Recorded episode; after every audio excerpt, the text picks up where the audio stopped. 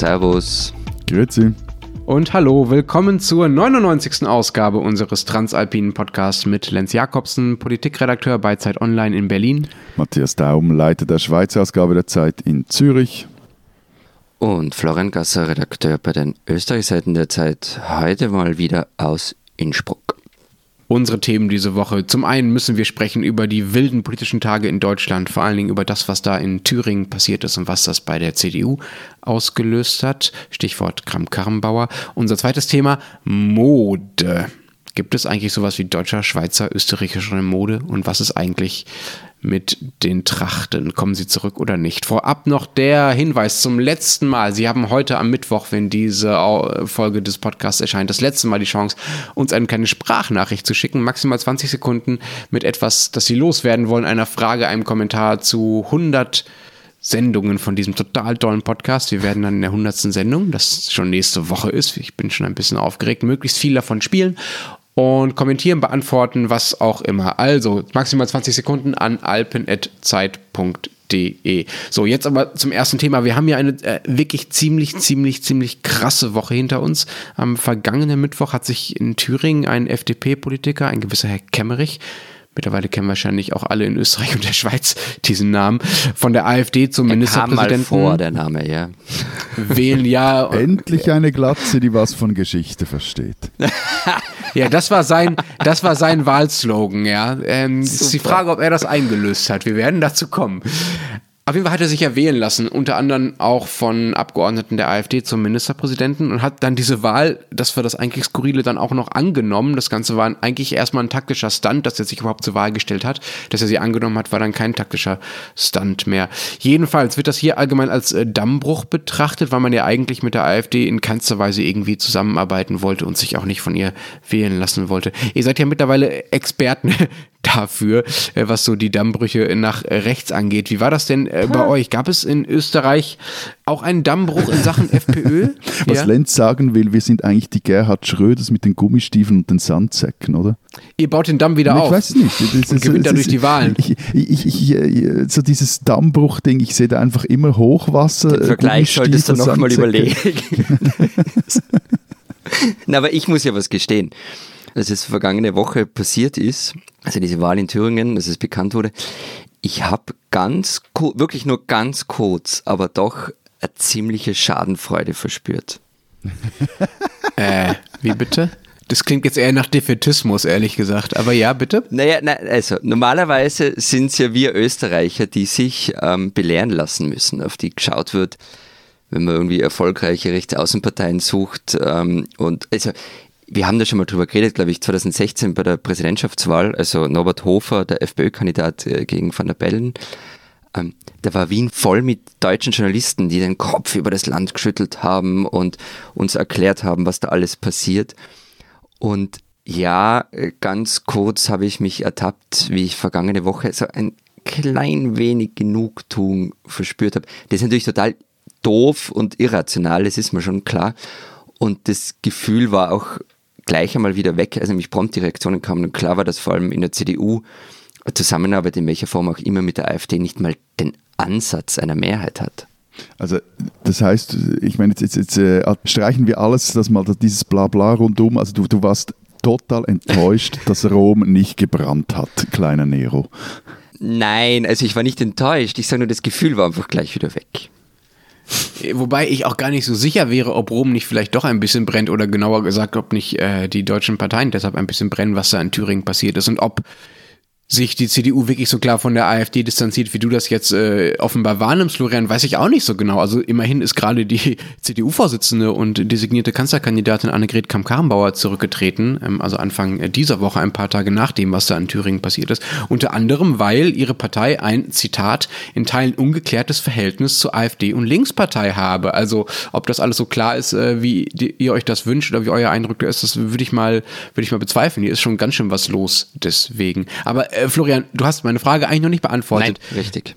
Wenn ihr da so viel weiter seid im Schlechten und ihr da andauernd belehrt werdet und so weiter, dann heißt das ja auch, äh, bei euch muss es eine Art von äh, Dammbruch oder wie auch immer man das nennt, wie das, was es jetzt in Thüringen gab, eigentlich schon lange gegeben haben in Bezug auf die FPÖ, oder? Was, was war denn das hm. österreichische Thüringen? Also ich kann es ehrlich gesagt, also nur für mich selbst biografisch beantworten, also was so für mich dieser Moment war. Und das war so die erste schwarz-blaue Regierung im Jahr 2000. Und die hat mich diese Thüringen-Geschichte schon ein bisschen erinnert, ja. Hm. Das war die erste FPÖ-Beteiligung auf Bundesebene dann, ne? Nein, war es nicht. Also es gab ja schon, schon älter, vorhergehende Regierungsbeteiligung der FPÖ mit den Sozialdemokraten in den 80er Jahren, aber da bin ich halt jetzt einfach zu jung. Also die, an die habe ich mich nicht erinnern können, deshalb habe ich gemeint, das, das äh, Biografische von mir.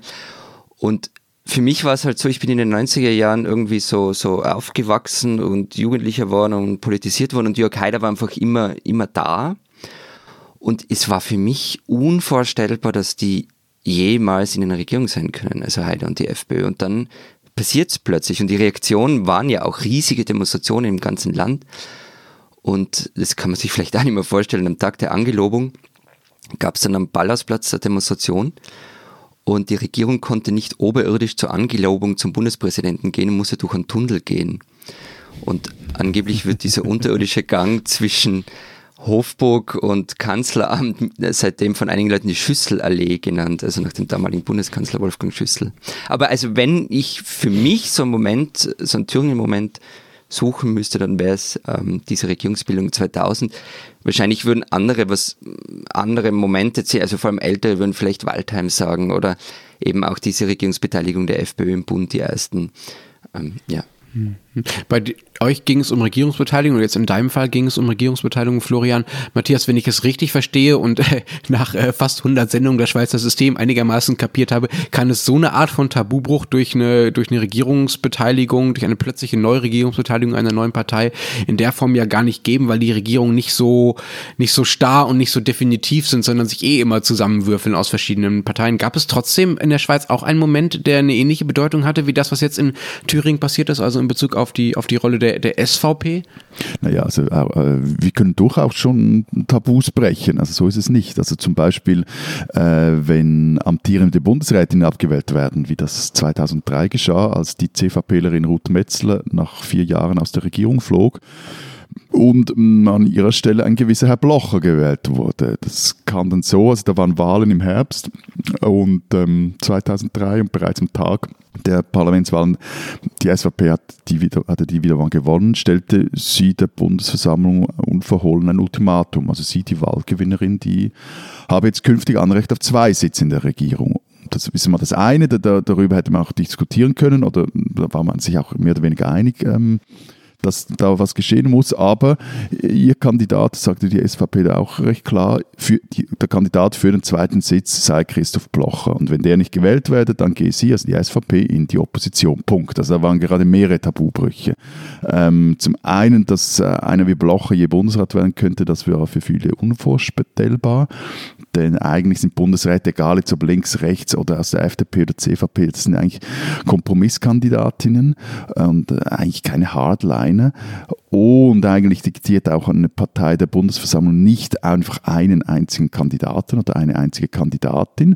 Und äh, man stellt hierzulande auch eigentlich keine Ultimaten und äh, man geht hierzulande Aber eigentlich auch nicht schnell, einfach so schnell in die Opposition und äh, gefährdet damit das ganze politische System. Ja. Eure, eure Tabubrüche klingen irgendwie so nach Normalbetrieb bei uns. Aber ähm, Blocher ist ja dann auch wieder rausgeflogen, oder? Na gut, das ist natürlich immer in einer äh, sehr tabubelasteten, ge- beladenen Gesellschaft sind schon die kleinen Brüche große Tabubrüche. So. Ja, und der Blocher, der Oh Gott, oh Gott, wir kriegen eine Opposition. Ja, nein, nee, da- also das, das funktioniert dann wirklich nicht mehr. Oder, oder mäßig. Also das, äh, aber egal, das führt jetzt zu weit. Das Jahr Blocher flog dann nach äh, vier Jahren wieder raus. Und ähm, seither wurden aber immer die Kandidaten und kan nein, die Kandidaten, die die SVP aufgestellt hat, also alles Männer, in den Bundesrat gewählt. Vorher war das eher so, dass man dann auch mal jemand anderen aus der Partei gewählt hat, weil man halt weil die offiziellen Kandidaten der Bundesversammlung nicht ganz ähm, passten. Also so wurde zum Beispiel 2009 dann äh, der ehemalige SVP-Parteipräsident Ueli Maurer äh, in den Bundesrat gewählt und von dem stammt das Bonmot, Zitat, solange ich Neger sage, bleibt die Kamera bei mir, Zitat Ende. Wow. Also solange ich Tabu breche, habe ich die Aufmerksamkeit, Voilà. oder?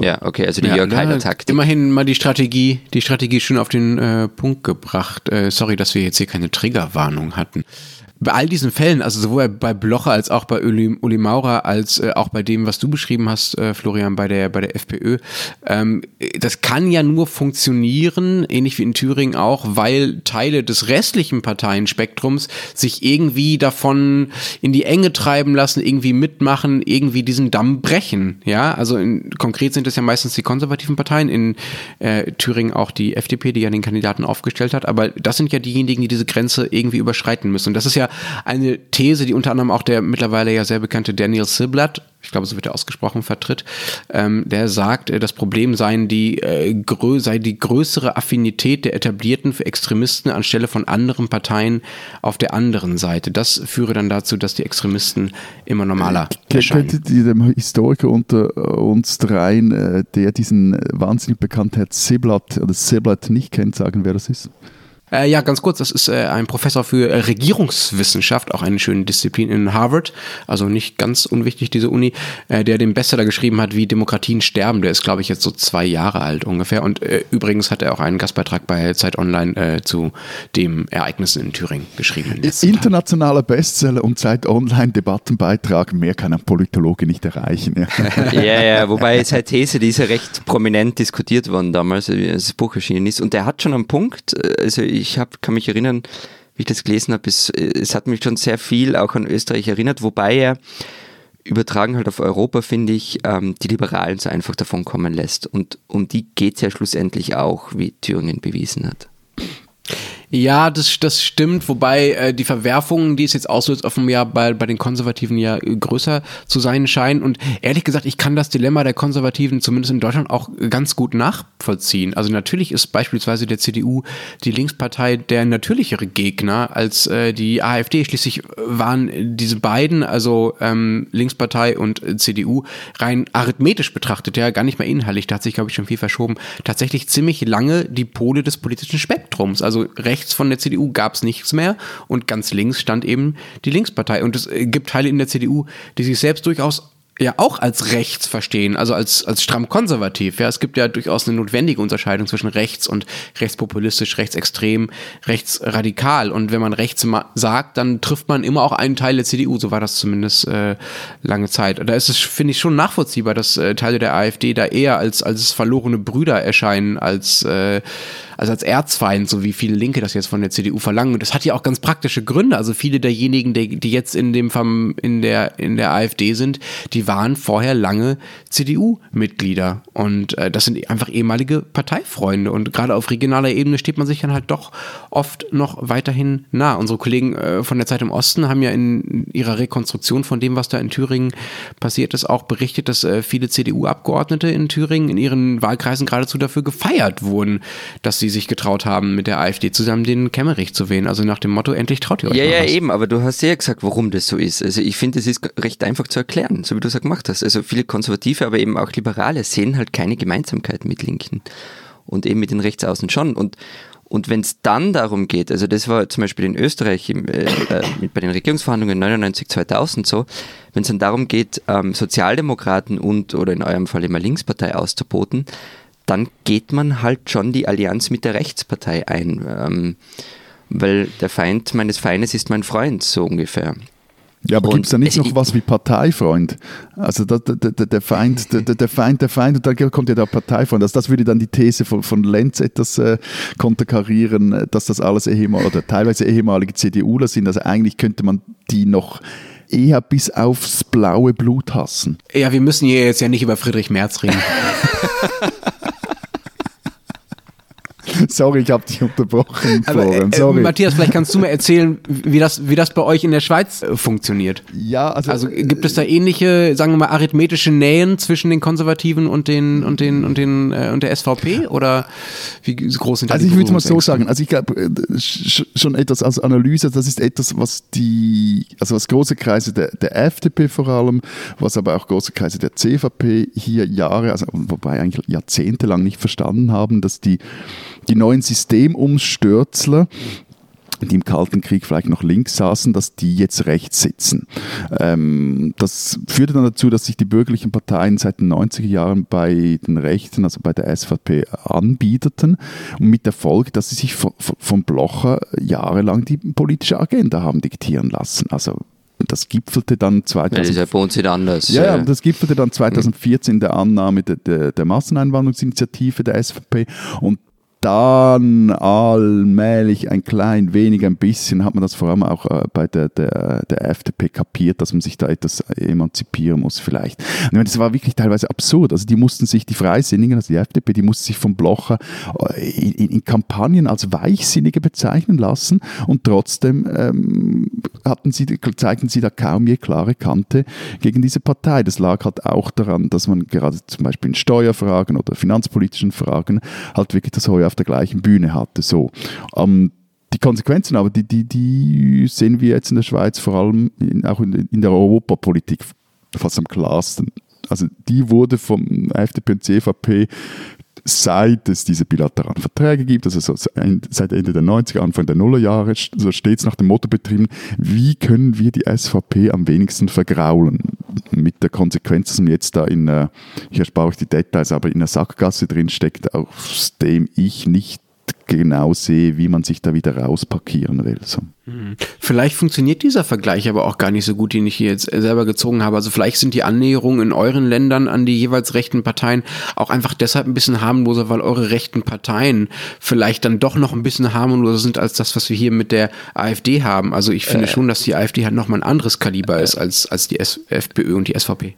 Ähm, wie, also ähm, wie, wie kommst du darauf, dass sich FPÖ und AfD groß unterscheiden würden. Also gerade war Herbert Kickl in Berlin, um seine AfD-Freunde zu besuchen und die Zusammenarbeit zu intensivieren. Also ja, Verbündete, Verbündete zu sein heißt ja noch nicht, dass man tatsächlich exakt die gleichen politischen Ziele hat und den gleichen Ton setzt, vor allen Dingen. Also, um nochmal über Herrn Höcke zu sprechen, den man ja nicht überwichtig nehmen muss, aber immerhin geht es hier um Thüringen und da ist er halt der, der, der Fraktionsvorsitzende und auch der Parteivorsitzende. Also, Höcke spricht in seinem Buch von einem bevorstehenden Volkstod durch Bevölkerungsaustausch. Er will, Zitat weiter, den Stall ausmisten und hofft, Na, hofft gut, auf einen gut, gut, also, also, also, Stall ausmisten, das will bei uns jeder zweite SVPler. Also, das Yes Bauernpartei und so, ja, ja, ich verstehe.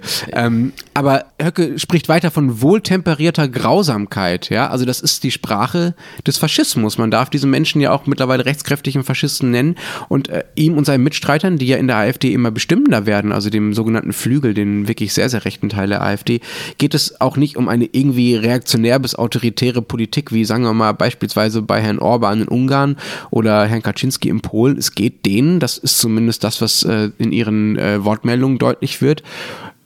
Es geht denen um Umsturz, ja. ja? Letztlich geht es ihnen um Gewalt. Lenz, also ich, ich fände es jetzt ein bisschen sinnlos, wenn wir da einen Wettbewerb draus machen, äh, ob die AfD oder die FPÖ jetzt rechter ist. Ja, gerne nicht. Also ich habe kein Problem damit, wenn wir den verlieren übrigens. Also, ja. ja. Na, bei Herbert Kickel wollte als Innenminister Flüchtlinge konzentrieren, also nur so, was alles möglich ist. Und ich bin ehrlich gesagt immer wieder ein bisschen perplex, wenn so getan wird, als seien die Freiheitlichen eine zahmere Rechtsaußenpartei als die AfD oder die, weiß ich nicht, Front National. Also nur damit man das historisch mal einordnet, der erste FPÖ-Chef Anton Reintaler war SS-Brigadenführer. Äh, Friedrich Peter, späterer langjähriger Parteichef, war SS-Obersturmführer. Und dann gab es Jörg Haider, und der wird posthum ja auch so ein bisschen verklärt, ist eh nicht so schlimm. Also ich erspare euch jetzt eine große Sammlung seiner Zitate, aber eines, damit wir uns das mal wieder in Erinnerung rufen, was das für ein Typ war. Also in einer Rede 1995 vor Veteranen der Waffen-SS meinte er, das seien noch anständige Menschen, die einen Charakter haben und die auch bei größtem Gegenwind zu ihrer Überzeugung stehen und ihrer Überzeugung bis heute treu geblieben sind. Und das ist eine Basis, meine lieben Freunde, die auch an uns Junge weitergegeben wird. Und ein Volk, das seine Vorfahren nicht in Ehren hält, ist sowieso zum Untergang verurteilt und dann geht es weiter, bla bla bla. Und zum Schluss dann, wir geben Geld für Terroristen, für gewalttätige Zeitungen, für arbeitsscheues Gesindel und wir haben kein Geld für anständige Menschen. Also, wenn man einen Unterschied sucht zwischen AfD und FPÖ, also ja, es mag ihn bei der Rhetorik von Höcke geben, aber der große Unterschied ist, die AfD wird geächtet. Zusammenarbeit mit ihr scheint für sagen wir mal, fast alle oder die meisten unmöglich. Und die Freiheitlichen in Österreich sind hingegen halt Teil des politischen Establishments und zwar seit Jahrzehnten. Das hängt einerseits damit zusammen, dass sie, dass sie seit den 50er Jahren gibt, also sie genug Zeit hatten, um sich und ihre Positionen zu normalisieren. Und übrigens auch mit tatkräftiger Unterstützung einiger Medien. Andererseits hängt es aber auch damit zusammen, dass wir in Österreich halt im Umgang mit der Nazi-Vergangenheit immer ein bisschen, naja, was soll ich sagen, ein bisschen schlampig waren. Du wolltest also, sagen, ihr, ihr, ihr seid eigentlich immer Opfer gewesen. Es, wir waren immer Opfer. Bis in die 80er Jahre waren wir Opfer. ja.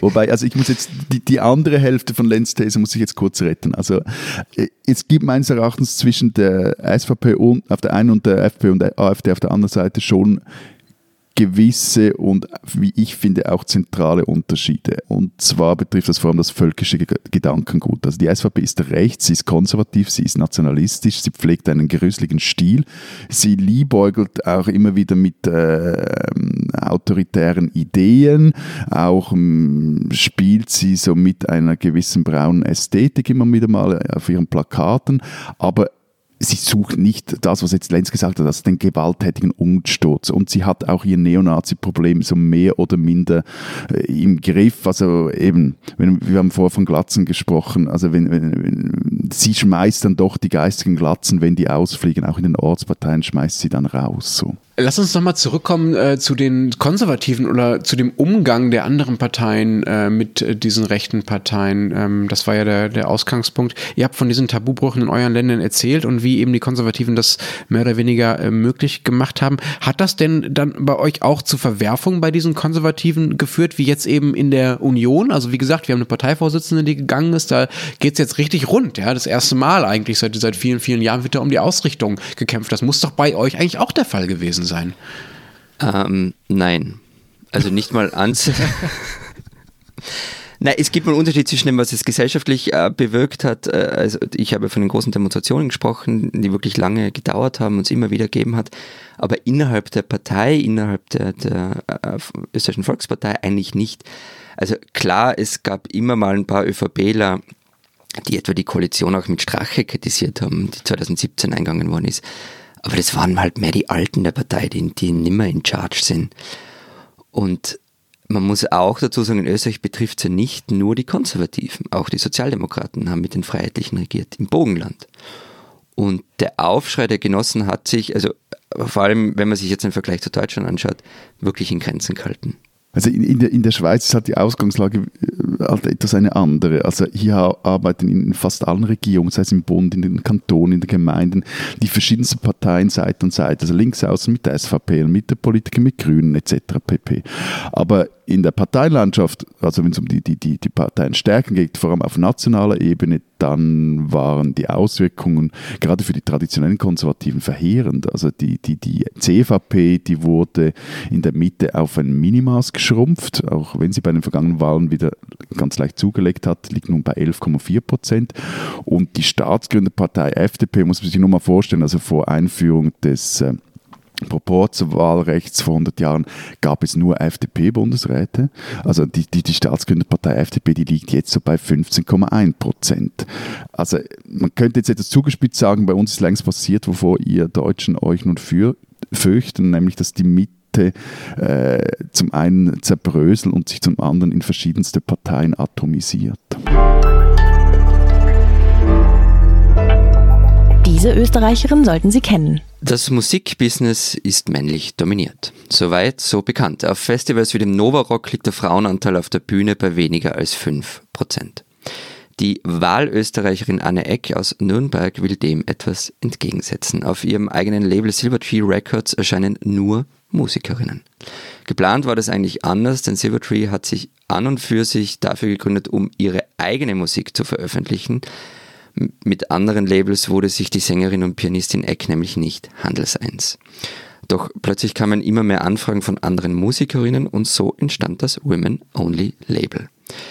Anne Eck sollte man kennen und kann man auch anhören und wer mehr wissen möchte, der kann diese Woche auf den Österreichseiten der Zeit ein Porträt über sie lesen.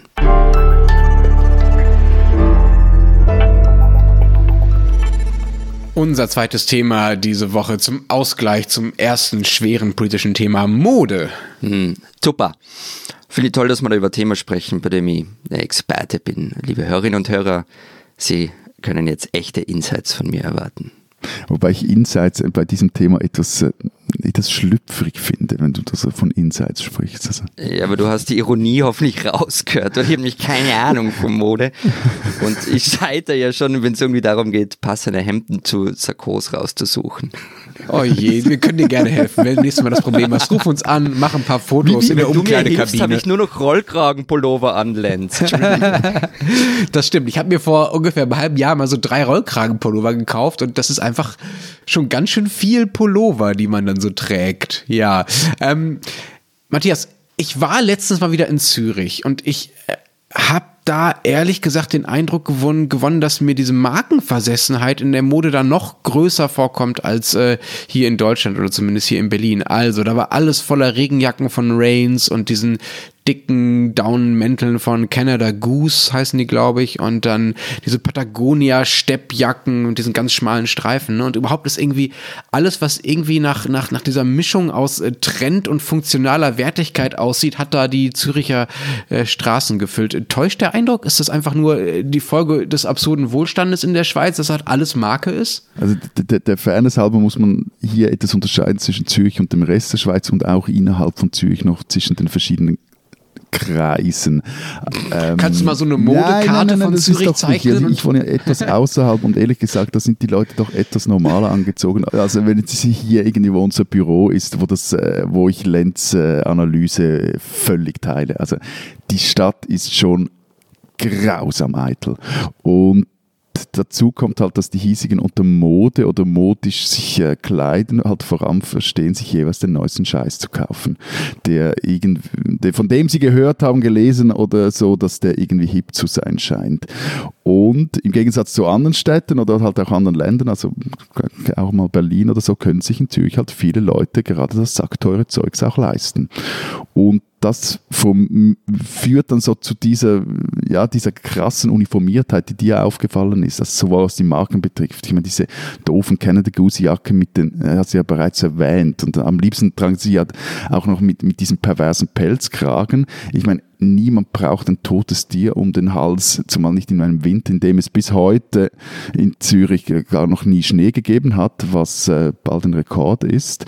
Und, äh, aber ich meine, auch bei den alten, so diesen stilistischen Mödeli machen die Zürcherinnen und Zürcher halt jeden Habis mit. Also ich weiß, es ist kein neuer Trend, aber so wer kam auf die Idee, zu jeder Jahreszeit seine blanken Knöchel zu zeigen? Also die Hosen etwas zu hoch geschnitten, dann Turnschuhe und so diese äh, tief geschnittenen Söckchen in den Schuhen. Also ich verstehe das nicht. Oder dann auch diese, äh, jetzt klinge ich wie ein alter weißer Mann, aber diese beknackten, aufgerissenen Jeans.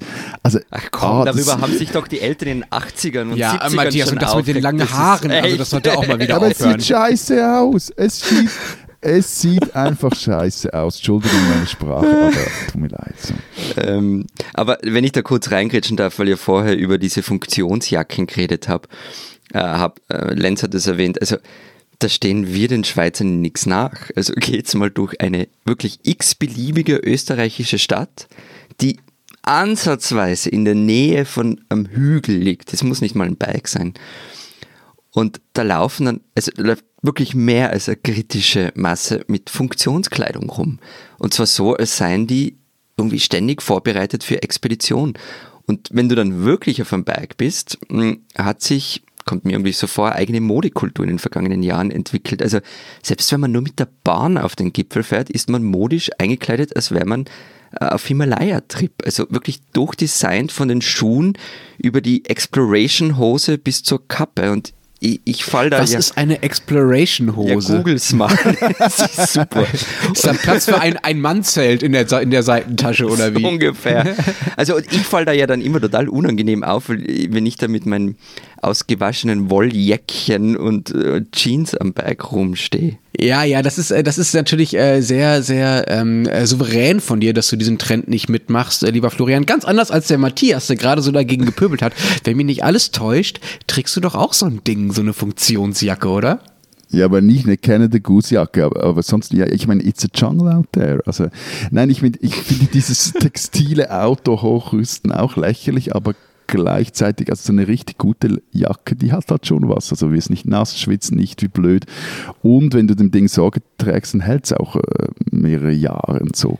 Das gilt aber Nein, das verstehe ich schon, wenn Jacke. du mit deinem SUV dann vorm Büro einparkst und, und aussteigst, die fünf Meter bis zur Bürotür. Also, liebe Freunde, im Gegensatz zu euch, ich bin, glaube ich, der Einzige in dieser Runde, der noch nie in seinem Leben ein Auto besessen hat. Also.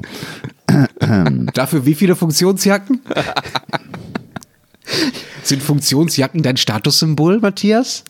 Für mich, nein, nein, ich finde das, nee, die sind einfach praktisch, aber ich habe, also meine, meine, äh, wenn, dann, dann, dann kannst du dich über meine gewachsene Jacke lustig machen, die äh, sich anfühlt wie eine Robbe, weil sie so fettig ist, ähm, oder du kannst dich lustig machen über irgendwelche Jeans, die auf alten japanischen Maschinen fabriziert wurden, oder meinen Hut.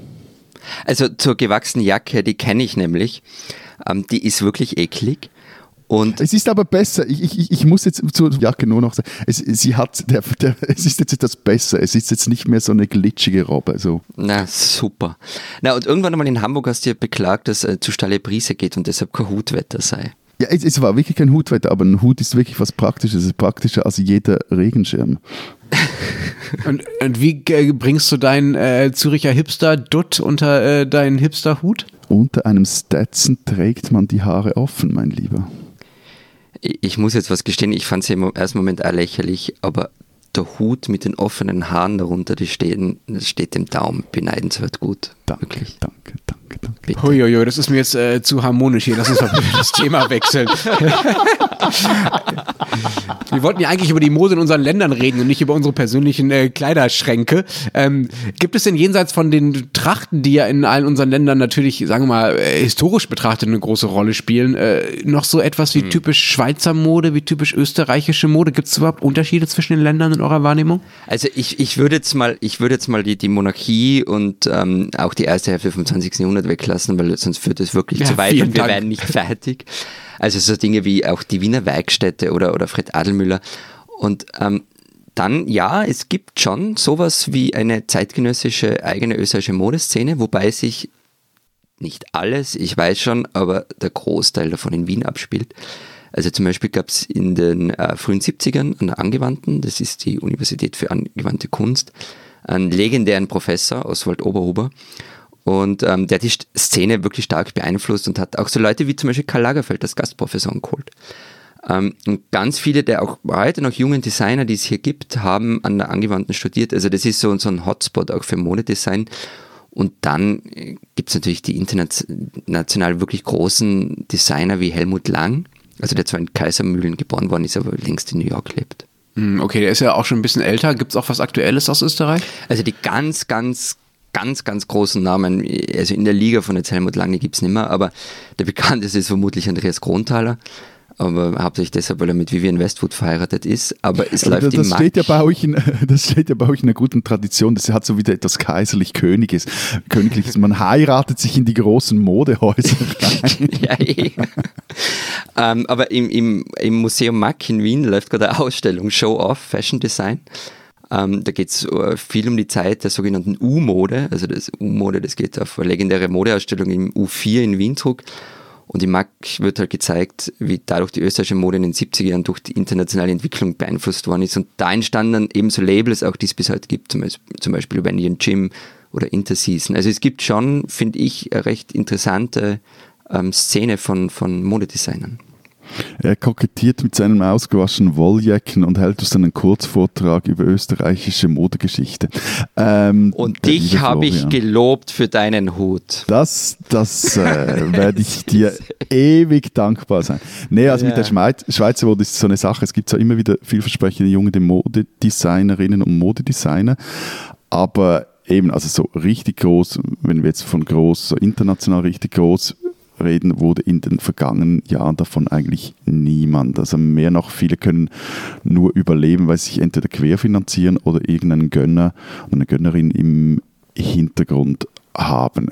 So richtig groß im Geschäft ist heute eigentlich nur eine Schweizer Modefirma, nämlich Acris. Also die wurde 1922 in St. Gallen gegründet, wird seit den 80er Jahren von Albert Kriemler geleitet und seit 2004 sind die auch bei der Pariser Fashion Week dabei machen Mode einerseits recht aufwendig, aber immer schlicht, elegant und auch sehr tragbar. Also man könnte auch sagen, durch und durch schweizerische Mode.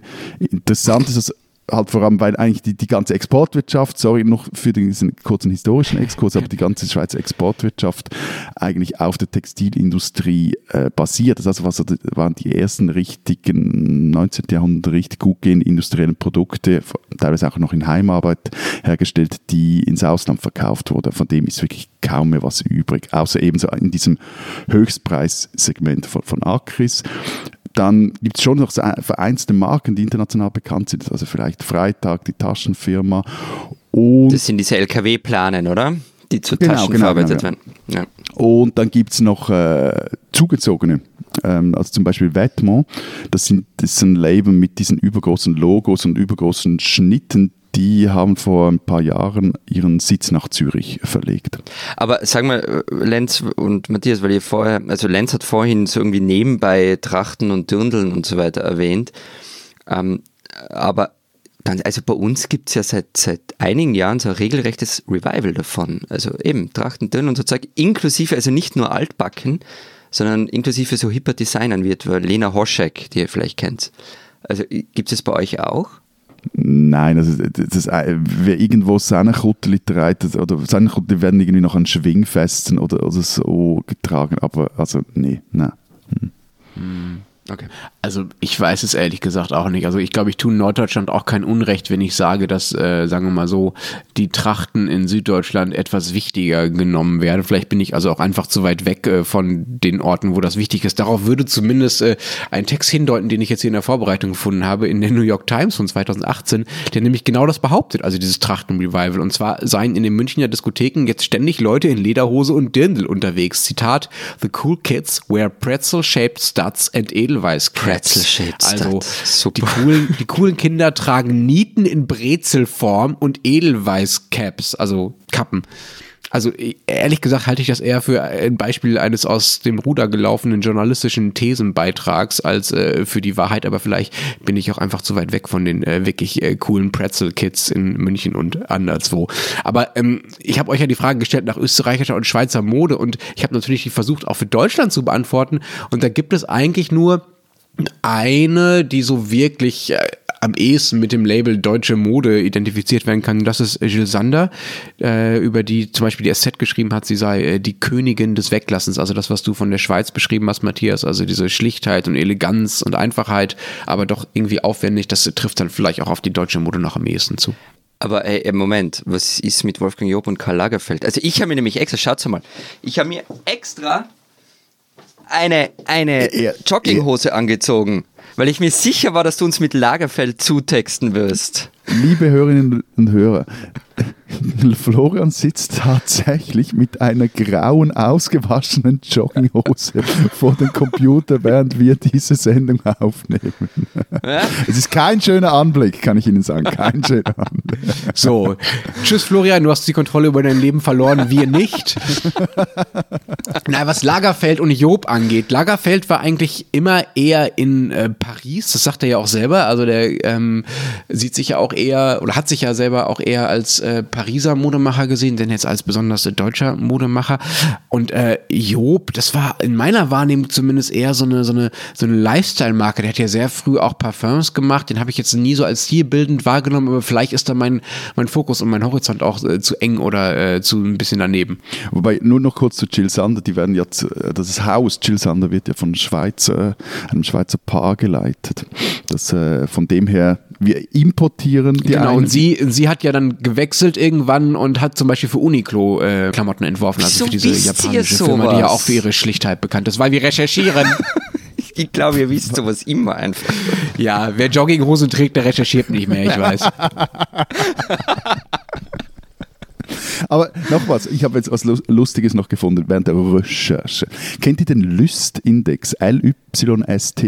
Na, Äh, nee, nie gehört. Also ich ja auch nicht, eben bevor ich jetzt recherchiert habe für dieses Thema. Ich bin ein eitler Gag, aber so tief drin dann doch nicht. Also Lyst ist eine, so eine Suchmaschine für Online-Fashion-Shops und die machen, ähnlich wie das Spotify macht bei der Musik, also die erstellen jährlich eine Liste der Modemarken, die im Netz am meisten gesucht werden. Aber nicht nur einfach gegoogelt, sondern gesucht, weil man irgendwas kaufen will. Und äh, wer, wer ist da so oben? Ist da irgendjemand aus unseren Ländern Ja, dabei? also, also, also das, das, das ein, die die eine Erkenntnis ist, es schafft es gerade mal eine Marke aus unseren Ländern unter die Top 25. nämlich Bogner oder keine Ahnung.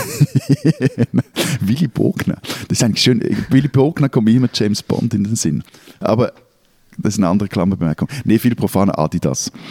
Aber die, die, die, die ist so. Aber die, die, die, die, die List, List, List, Liste zeigt halt auch, welche Luxusmodemarken in unseren Ländern am beliebtesten sind. Also zum Beispiel in äh, der Schweiz ist es Gucci, in äh, Österreich äh, Saint Laurent und in Deutschland Balenciaga.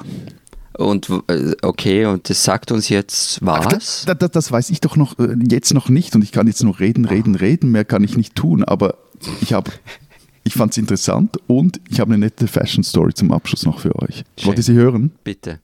Unbedingt.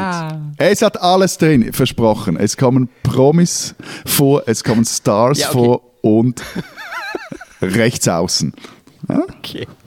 Also, die Schweiz hat nämlich seit einigen Jahren eine eigene Turnschuh, wieder, ich weiß gar nicht, ob wieder, aber sie hat auf jeden Fall eine eigene Turnschuh, Turnschuhmarke und die nennt sich On und ähm, auch für die gilt, was Lenz aufgefallen ist bei seinem letzten Zürich-Besuch, also durch Zürich oder vor allem die Goldküste trägt diese Träder. Sie sollen anscheinend auch sehr bequem sein und auch technisch super, aber egal.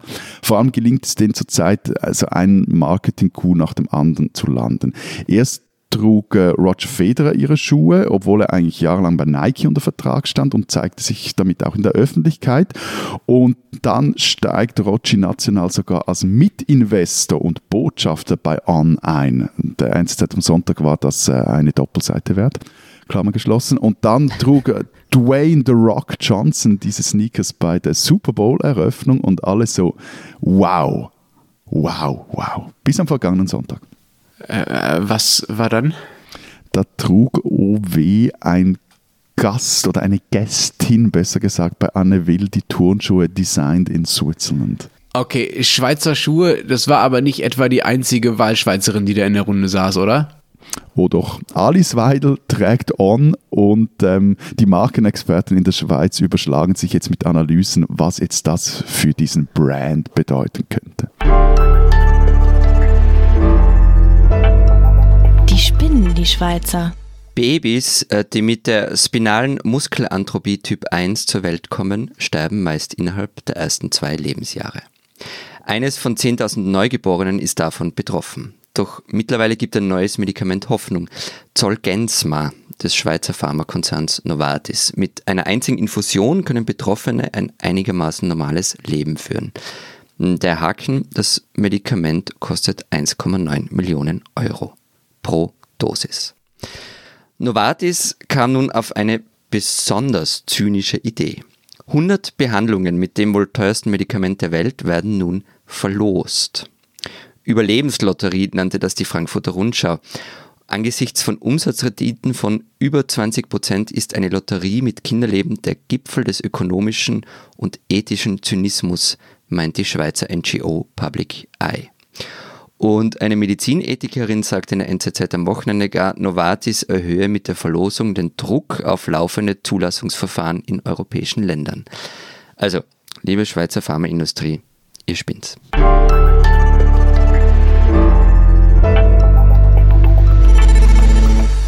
Das war's diese Woche mit der 99. Folge unseres Transalpinen Podcasts. Wenn Sie wissen wollen, was in Österreich und in der Schweiz sonst noch so los ist, lesen Sie die gedruckten oder digitalen Ausgaben der Zeit Österreich und der Zeit Schweiz, worin wir diese Woche was finden. Ein großes Porträt einer Whistleblowerin von Nestle und zwar die heißt Jasmin Motarcemi, die hat zehn Jahre lang jetzt äh, gegen Nestle einen juristischen Kampf ausgeführt, weil sie rausgeworfen wurde. Die war für die Lebensmittelsicherheit zuständig und hat jetzt recht überraschend äh, gewonnen vom Kantonsgericht in Lausanne und Barbara Achermann begleitet diesen Prozess schon seit Jahren und hat Motarcemi jetzt nochmals getroffen und sie porträtiert für uns. Und bei uns gibt es einen Text von Sibylle Hamann über Johanna Donal, über die dieser Tage ein neuer Dokumentarfilm erscheint.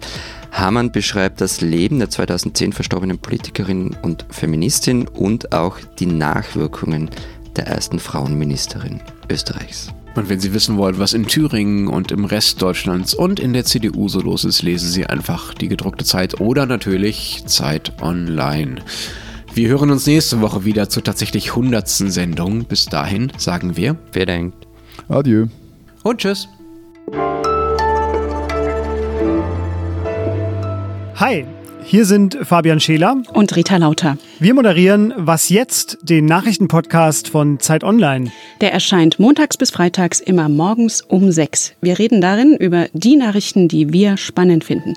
Zwei Gespräche, zehn Minuten. Genau. Wir fragen zum Beispiel, wie will Donald Trump eigentlich wiedergewählt werden? Ist es nur ein Waldbrand oder doch eine Folge des Klimawandels? Und worüber streitet sich die Große Koalition gerade? Wir freuen uns, wenn Sie mal reinhören. Was jetzt? Überall, wo es Podcasts gibt.